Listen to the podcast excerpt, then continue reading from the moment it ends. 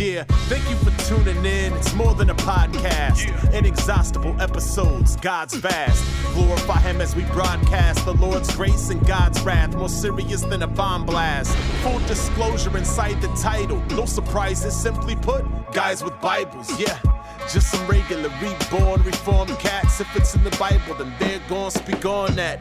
Cause the scripture is the final word. Okay. Competing ideas, quite absurd. Of this, you can be quite assured. Yeah. We were lost in the darkness of night, immersed in sin, but then the light emerged. It was the Son of God, divine Christ, that shines light. The word in Genesis that assigned life and hindsight, and was revealed through the prophets and apostles. We magnify and expound on the power of the gospel. Yeah, yeah.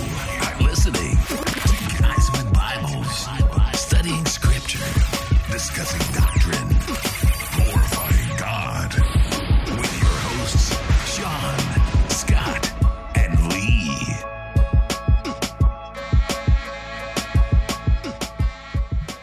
Greetings, dear listeners, and welcome to Guys with Bibles. I'm Lee. I'm Scott. And I'm Sean. And last, apparently. Take your turn to be last. If you ain't first, you're last. We have That's true. We have returned once again to the subject of the reformers.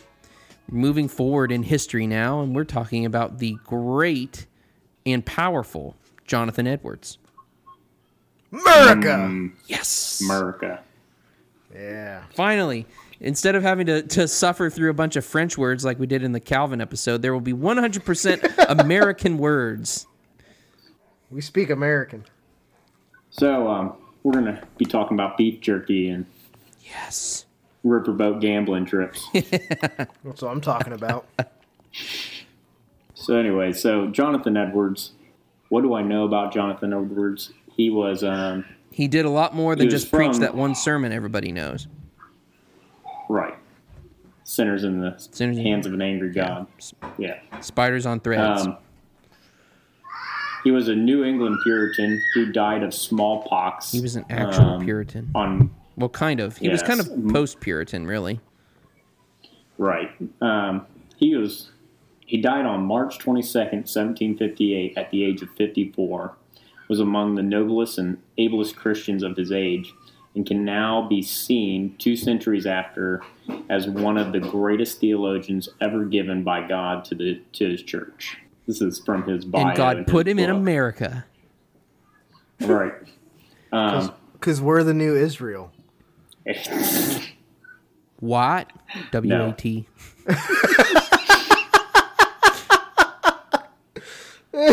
I'm just kidding. Now, Go on. I don't know if I don't know if you guys you guys probably knew this, but um, he was a part of the uh, Enlightenment. Oh, um, yeah.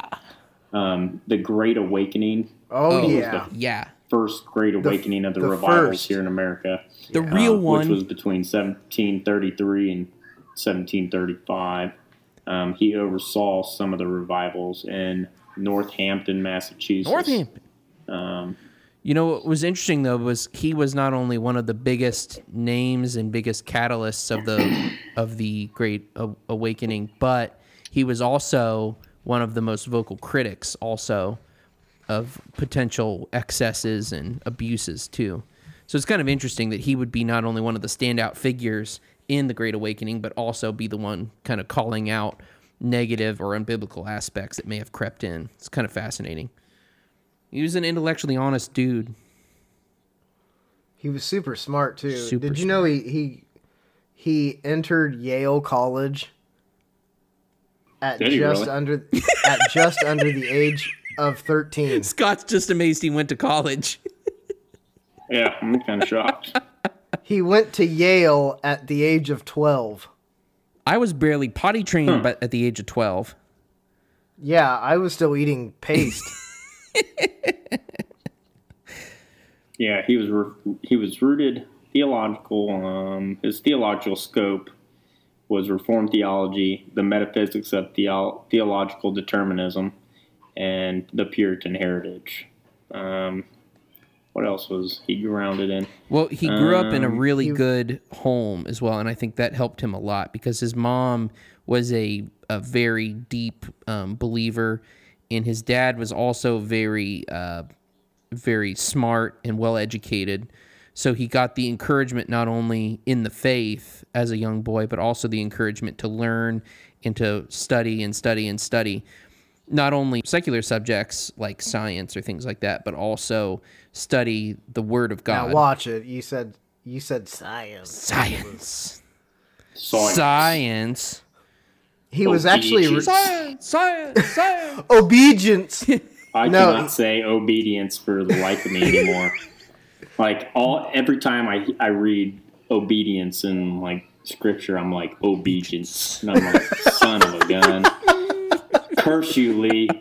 Curse you. but you you mentioned science and yes, and Sean, Edwards you blinded me with science. Yeah. now that song stuck in my head. Thanks. Science. Science. But he was he was he was uh Edward I can't even talk now. Edwards uh he was really fascinated with uh, the discoveries that Isaac Newton had made and other scientists. He he uh, Newton, a fellow was believer. quite interested in Yeah, he was a, Isaac Newton was a pretty devout Christian. And uh, he he was interested a lot in natural science, natural history, along with uh, theology. So he was a he, he had a lot of uh, he was a well-rounded dude. Did you know I, I found this actually on a thing on Ligonier's website. So you mentioned that he was in college at 13. He wrote an essay about the the habits of the balloon spider that was still well regarded uh, scientific material even as they really began studying it hundreds of years later. So he was like s- just like very apt um, young man. It's pretty impressive. Right. Do you know he is the the only son out of uh, eleven children? Wow.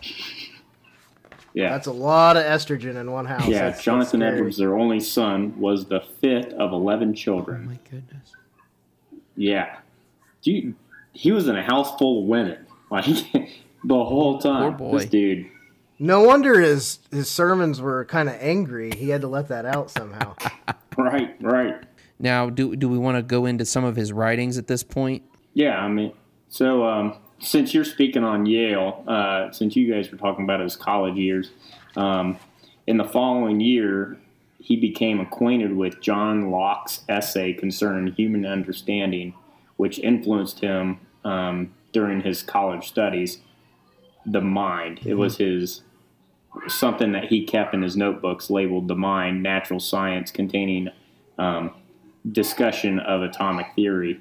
Um, the scriptures and miscellaneous um, things that he put together were a natural and mental philosophy he drew himself for his own composition.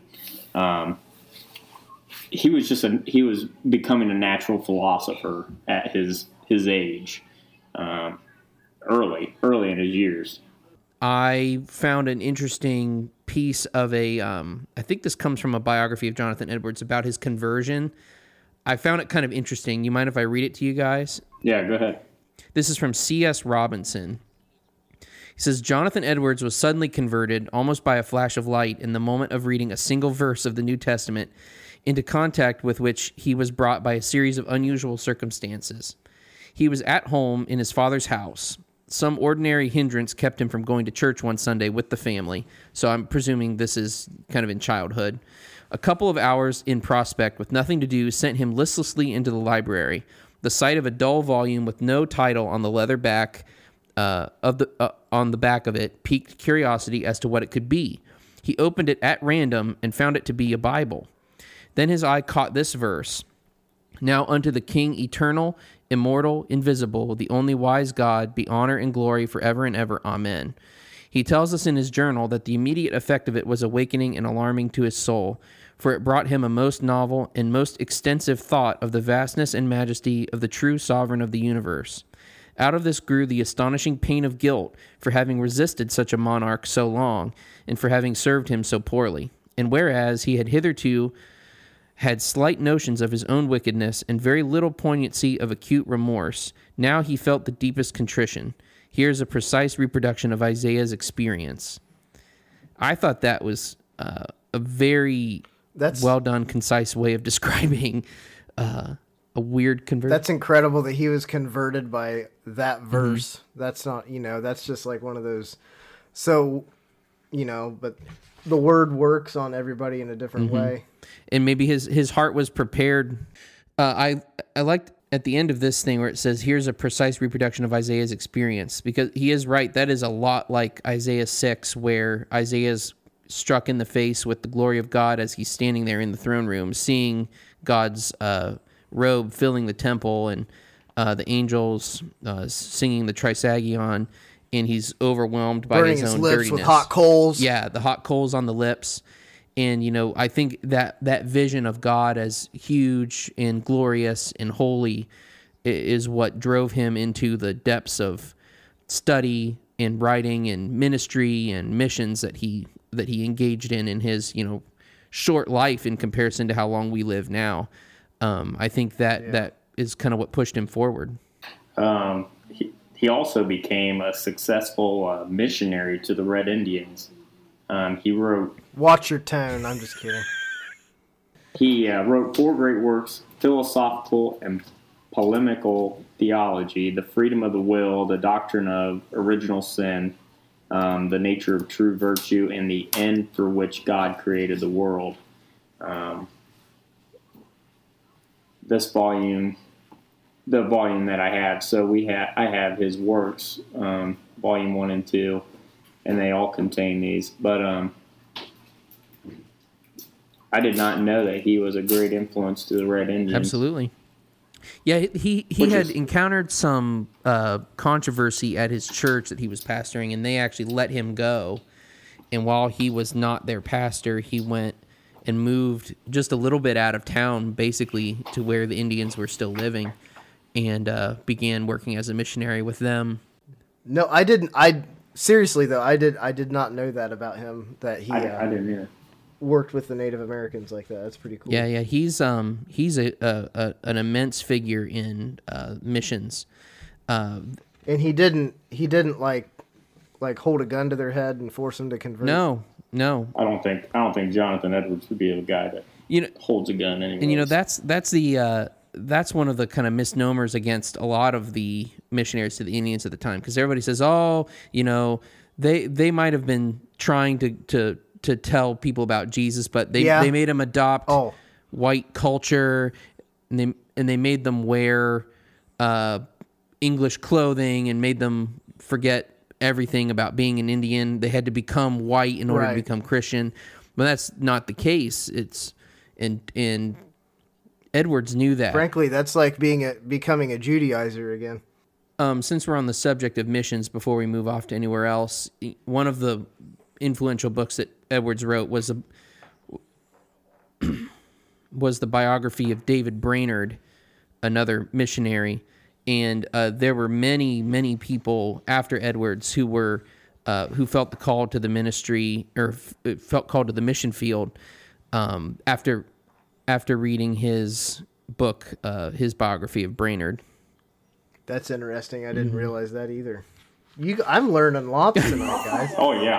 Have you like heard the start of the the sermon of the sinners in the hands of an angry God? Oh yeah, I read it a long time ago. Yeah. Yeah, it's well, been it a starts while. out. He starts out using Deuteronomy 32, 35. Um, Their foot shall slip in due time, um, and it starts out pretty, pretty strongly.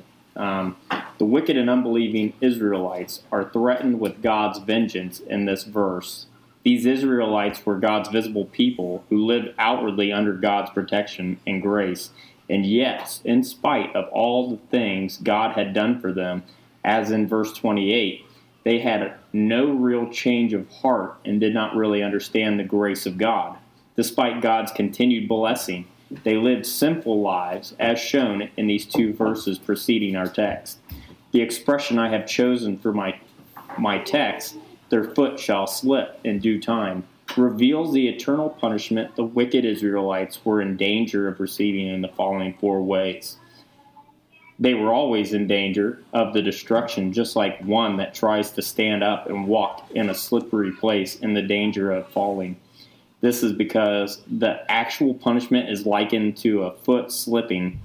This same sentiment is expressed in Psalm 73:18.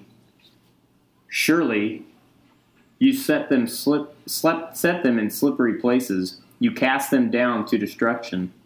The text implies that they are they were always in danger of a sudden unexpected destruction. The one who walks in a slip, slip, slippery place is liable to fall at any time. And if he falls when there is no warning, he just falls. This is no express this is also expressed in Psalm 73:19. Oh how they are brought to desolation as in this moment they are utterly consumed with terrors. Another thing implied in the text is that the way of liable to fall of themselves without being pushed by someone else. You do not need to be pushed to fall on the ice. Your own weight will bring you down. The only reason they have not fallen already and are not falling now is that God's appointed time has not yet come. The verse says that when that that due or appointed time comes, their foot shall slip. When God's time comes, they will fall. God will not hold them up on a slippery place anymore. He will let them go. When God lets them go, they will instantly fall into destruction, just like a man on a slippery slope on the edge of a pit. He cannot hold on by himself. The second he falls, he will fall into the pit and be lost forever. And, and so he that's his start. That's his like basic introduction. Um, and then he, he dives right into doctrine um, right shortly after. Um, You know, I don't there is nothing that, yeah, keep, go ahead. uh, I don't know uh, exactly uh, what pages you have uh, in your in your book there. I think your I think your version is kind of a, uh, a paraphrase of the original sermon. Um, I have the uh, I have like a fax copy of the original sermon here, and the the preface page to the sermon as it was you know bound because often preachers would take individual sermons and have them bound, and they would be sent out as like pamphlets that people could take and read. And the kind of the, the cover page of it is Mr. Edwards' sermon on the danger of the unconverted. And I think I, I wish people who read this sermon now, like if it's still read in high school, I know I read it in high school, but uh, if you could have that, that adds so much context to this sermon that while it sounds like he's being condemning and dark and depressing and uh, in almost glorying in people going to damnation, he's actually greatly concerned for the unconverted who are in danger of slipping and and falling into uh, into eternal punishment, like he says there. He's saying that out of a out of a heart of concern for the lost, not not to glory in the fact that people are lost, but in as if people knew more about Edwards, they would see he was greatly concerned about people living without People's Christ. salvation. Yeah, Right. And he wanted people to see Christ, and sometimes it, you know, and we talk about this about the right division of law and gospel. Sometimes you have to really throw the law at people for them to see just how sinful and dirty and unworthy of grace that they are before you can tell them about grace. And I, I think that's exactly what the sermon do, did so well is that it, it really does paint that picture of you are in grave danger if you continue in your, as R.C. Sproul said, cosmic treason against a holy God. Right, right. Yeah, what's nice what's nice about his sermons, um, he he ends his sermons as take this opportunity to be born again, um, and his ending it wraps up wraps up really well. Um, I don't know if you guys have this book, but it's um, "Sinners in the Hands of the Angry God." Jonathan I have it in uh, classic. ebook It's re- format, which I know you guys will make fun of me for. Um, a, um, eleven. It's uh, revised and updated by Mark Trigstead. Yeah, I don't really. I need to get a copy of that. I don't have it. It's really good. But anyways, at, at the end, he he talks about being born again as he wraps up the judgment and um, what it means to be away from God. Um, and you young wom- men and women will also neglect this precious time as so many others your age are renouncing all youthful lust and coming to Christ. You have special and extraordinary opportunity. However, if you neglect it, you will soon end up like those who wasted their precious days of youth in the sin and are now in dreadful state of blindness and hardness of the heart. Likewise, you children here who are unconverted, do you not realize that you are going to hell to bear the dreadful anger of this God who is angry with you every day and every night? Will you be content to be children of the devil when so many other children are converted and are holy and happy children of the King of Kings? Again, let everyone, everyone, men and women of all ages, young people and children who are still outside of Christ and hanging over the pit of hell, now listen to the loud calls of God's word and its providence.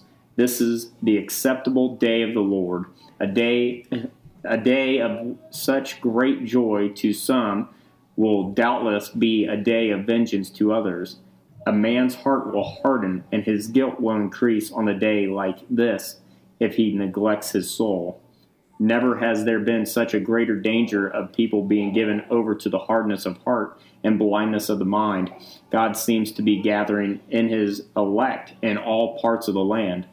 Most likely, most of the adults that will ever be saved will be saved very soon. It will be as it was during the great outpouring of the Spirit on the Jews in the days of the apostles. The elect will come, and the rest will be blinded. How is it with you? Will it will you eternally curse this day? And will you curse the day you were born? Will you see the season of the pouring out of God's Spirit and wish that you had died and gone to hell before you had seen it? And then he wraps it up.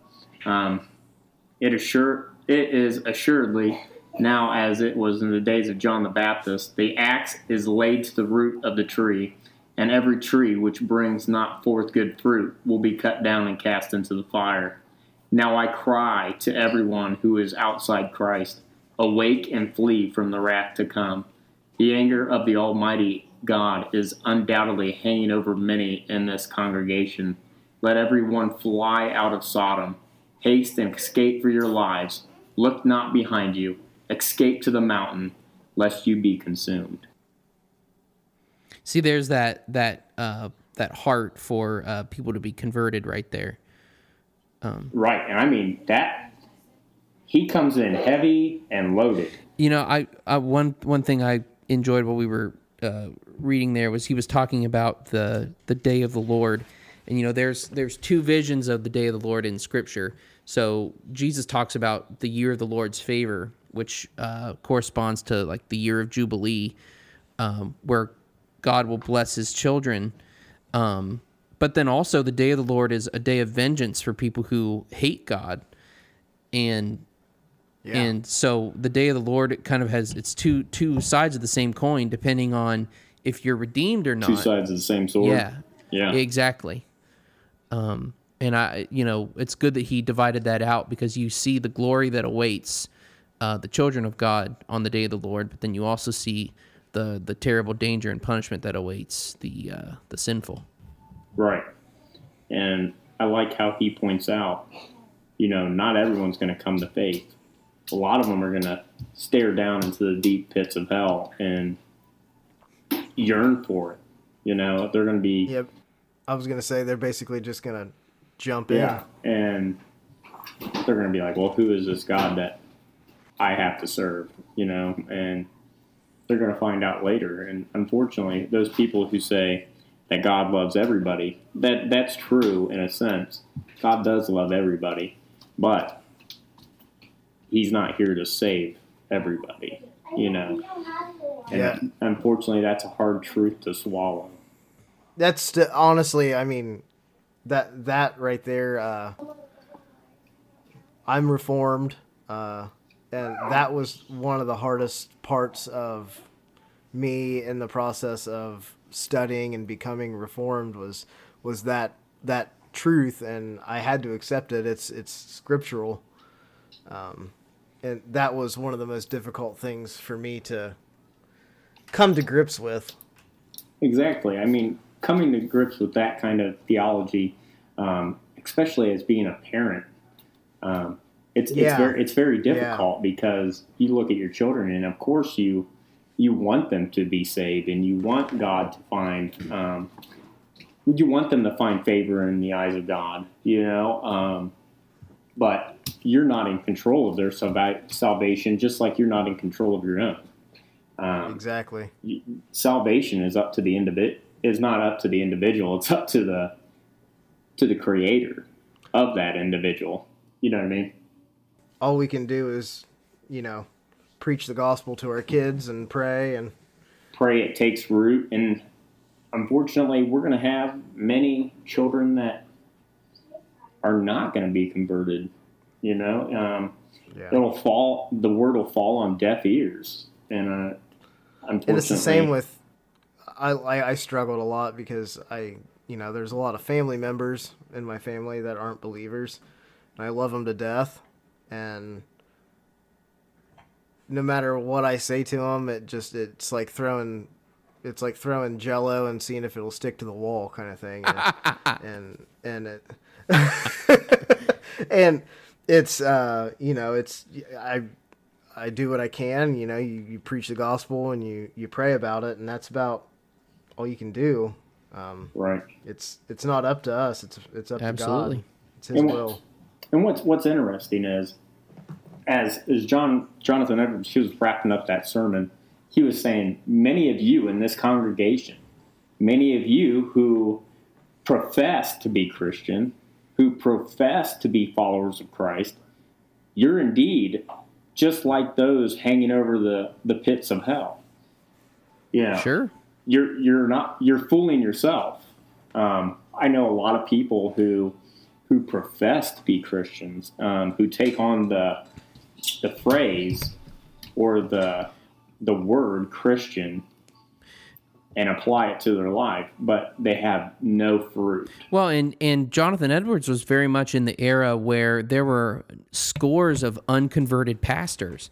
Because if you you went to Right. university and you studied, and if you weren't going to become a professor or some sort of intellectual, you became a pastor, regardless of whether you were a Christian or not. Yeah, weren't there weren't there a lot of weren't there a lot of pastors that weren't even baptized? Absolutely. How do you think we got Unitarianism? That's- Right. but but and during one of the things during the Great Awakening was that there were all of these pastors from across New England that were coming to these um, these preaching revivals, I guess you would you would call them, uh, in the good sense, not the kind of uh, gimmicky sense that we know Sweaty them now. tent gatherings. Yeah. Um, who who were finally becoming believers because they had never heard the gospel. They were preaching Right. in in the church, and they themselves had never even heard the gospel. So I mean, this was a reformation of not just not just lay people, but even the even ministers were being uh, converted, and uh, right. It's literally the blind leading the a- blind. right there. absolutely. It really it really is. and I'm Yeah, and that's that's still trouble today too. But there's just so many ways you can kind of cover up for it because we have these kind of uh, Cotton candy gospel. yeah encoded language that if you use this type of language, you're a believer. You know, you're part of the church. You grew up in the church. You can speak the way that the church speaks now. And that gives you a sense of Right. credibility, even though you you may not even be able to articulate the gospel to another believer. Yeah, but by God, if you can say, "I got a download from the Lord this Yeah. morning," you know, And you can say, "Hey, man," the right way. hey man, That's and that's and that's what's that's what's scary. Anyway, so that was that was about unconverted pastors at the time and the the heart for people to be converted. And and and so I want to bring this in also because I think especially for people who were becoming reformed at this because I think Scott, you and I were basically looking into uh, reformed theology around the same time, even though we didn't know each other at that time. Um, but one of the big right. influences on me when I was first getting interested in in uh, Calvinist theology was John Piper, and pretty much if if John Piper wasn't talking, joy, joy, joy. if he wasn't talking about joy, he was talking about Edwards, and he credited Edwards with his interest in seeing joy as one of the founda- foundational principles of the Christian life. Where if you're finding God must be the, the complete seat of your joy, and your desire would be to to follow Him, um, and and therefore you are fulfilled and given the joy of the Lord, um, which is basic, practically the basis of his book, Desiring God, and his his ministry. Uh, and he he says that he gets that from Edwards, and I I can see it. I haven't read as much of Edwards as, of course, Piper has, but he definitely is very focused on the joy of the Lord. Right. Yeah, sometimes I feel Piper gets a little too joyous. I'm like, I mean, look Come look on, at those Piper. hand gestures. but Anyway, yeah, I, I really enjoy when I was falling into Reformed theology. falling into um, it. falling yeah just just literally falling into reformed theology um, not on my own own will that I, I wanted to be reformed or whatnot but um, it was more of i was in a a wesleyan arminian church um, where free will was preached um, that you choose god that you it's all up to what you did. You know what did you do for god? And it became more of a self-centered um, type of worship. You know what i mean? Uh-huh. um, where I, I started to look at scripture as well this isn't it's not what i did for god you know it's not this isn't about what I did or if I even participated, which come to find out later, you know, I had nothing to do with it. Um, but it became so man centered that it was all about me, you know. What did I do? Did I choose God? I made the steps. I came to church. I professed the the prayer. I raised my hand when the pastor was, you Yeah, know, I did it. I did it. I did stupid, it. stupid stuff. You know, it's- I it's just I so- decided to get baptized. You know, too much too much in the church is left up to decision, which it's okay. We all make choices daily, but um, it's not you that's doing the saving work. You know that that's what people need to realize. It's not you that is securing your salvation. When Edwards Edwards would It's- oppose it's- that kind of thinking, not because he was looking down his nose at people for having bad theology, but the fact that everything that he wrote and preached and did was all about the God centeredness of Christianity. Right. And that's Yeah. that's where reformed theology is is trying to get back to. And I think people are misguided by terms and terminology, um, names and you know titles. Um, they're they they have little understanding of what Calvinism is or Reformed theology is in, in perspective, um, or the premise of the idea.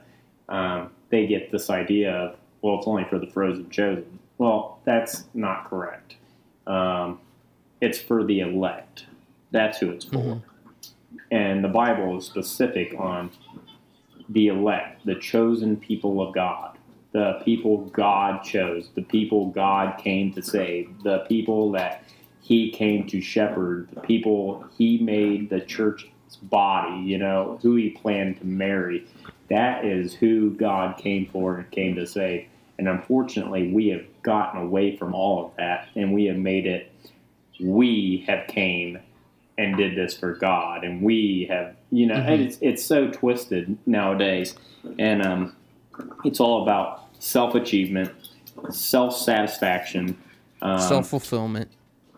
yeah, self-care. you know, exactly. Prosperity, how you can do better, or and, and it's a lot of a lot of people fail at this because a lot of it is weighed down on them on you need to be doing this. You know, this is what you can be doing to be a better person. Well, you know, that's great, all fine and dandy when you, you go to moral moralism, but unfortunately, you can't be a better person. You know, you're not going to be a better person unless Christ has created you to be the better person mm-hmm. that He made you to be.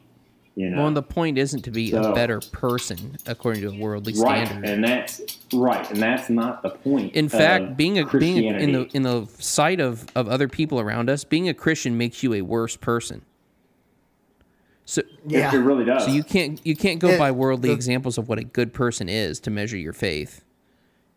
exactly. Yeah, and see, a lot of people were like, a lot of people think a Christian has to be this, this goody two shoes, right, which this you know, morally upright person. And and it's uh it's it's not about being perfectly sinless because that's impossible unless you're six feet under. um, b- uh, but uh, it's it's about turning from your sin and hating your sin. You're still going to sin, but it's it's how you react to it. Do you love it or do you hate it? Right, right. And are you repentant? Hey, man. And yeah, and are are you are you repenting of that sin or are you just enjoying it and doing it more and more and never turning from it and becoming a slave to it or are you turning from it and repenting every single day because you're going to re- you're going to be sinning every single day. And it's it, it's not about being sinless. I can't stand it when people talk about Christianity like that and how you have to be this perfect person Right. you're perfect because you're in Christ, not because you're sinless. Yeah, the the only way for you to be perfect is because you're riding Jesus' coattails. Exactly. Exactly. You are you are the lady that's bleeding profusely, and all you do is touch his garment. We talked about females bleeding in the, on the Easter. That's Oh. true. Scott. I thought you guys were talking about painting Easter eggs and chocolate bunnies. Now you guys We are didn't- talking about female. Look, the, the Oh, Bible man. covers so what's many next? issues and topics. Okay. Do we have Do we have any final thoughts on Edwards? Sean, do you have anything? I have a cup. I have a couple interesting Tell us. facts about. It's not. It's just about uh, his family, his descendants.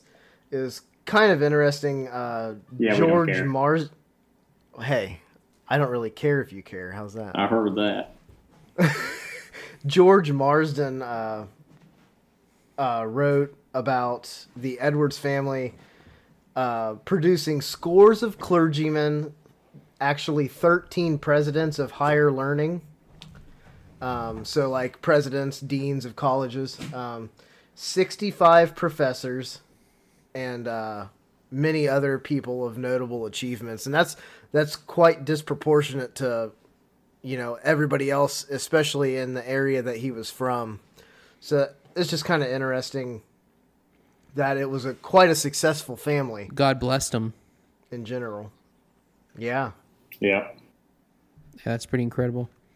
but but that that's all i have do you guys have anything else Scott, any final thoughts on Edwards? Um. No. Well, Scott, where can they find us? Well, you can definitely find us on Facebook um, at Guys with Bibles. Um, if you guys want to uh, click the add or subscribe button, um, we'll definitely add you to the membership there. Um, we're definitely going to be on. We're on Instagram at Guys with Bibles, and you can find us on Twitter.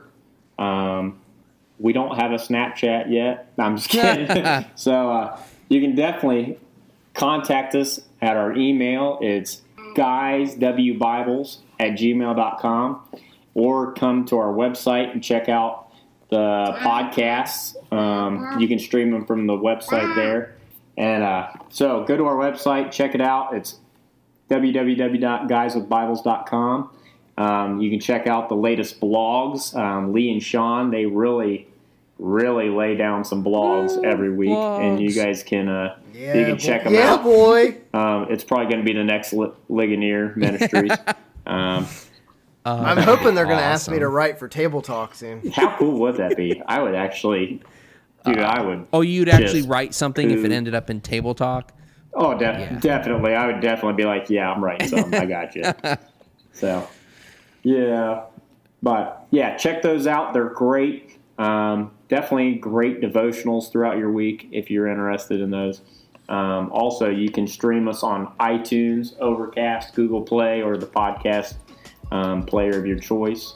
And um, that's it. And we're guys with Bibles, and we're out. Hey, wait, I thought that was my job.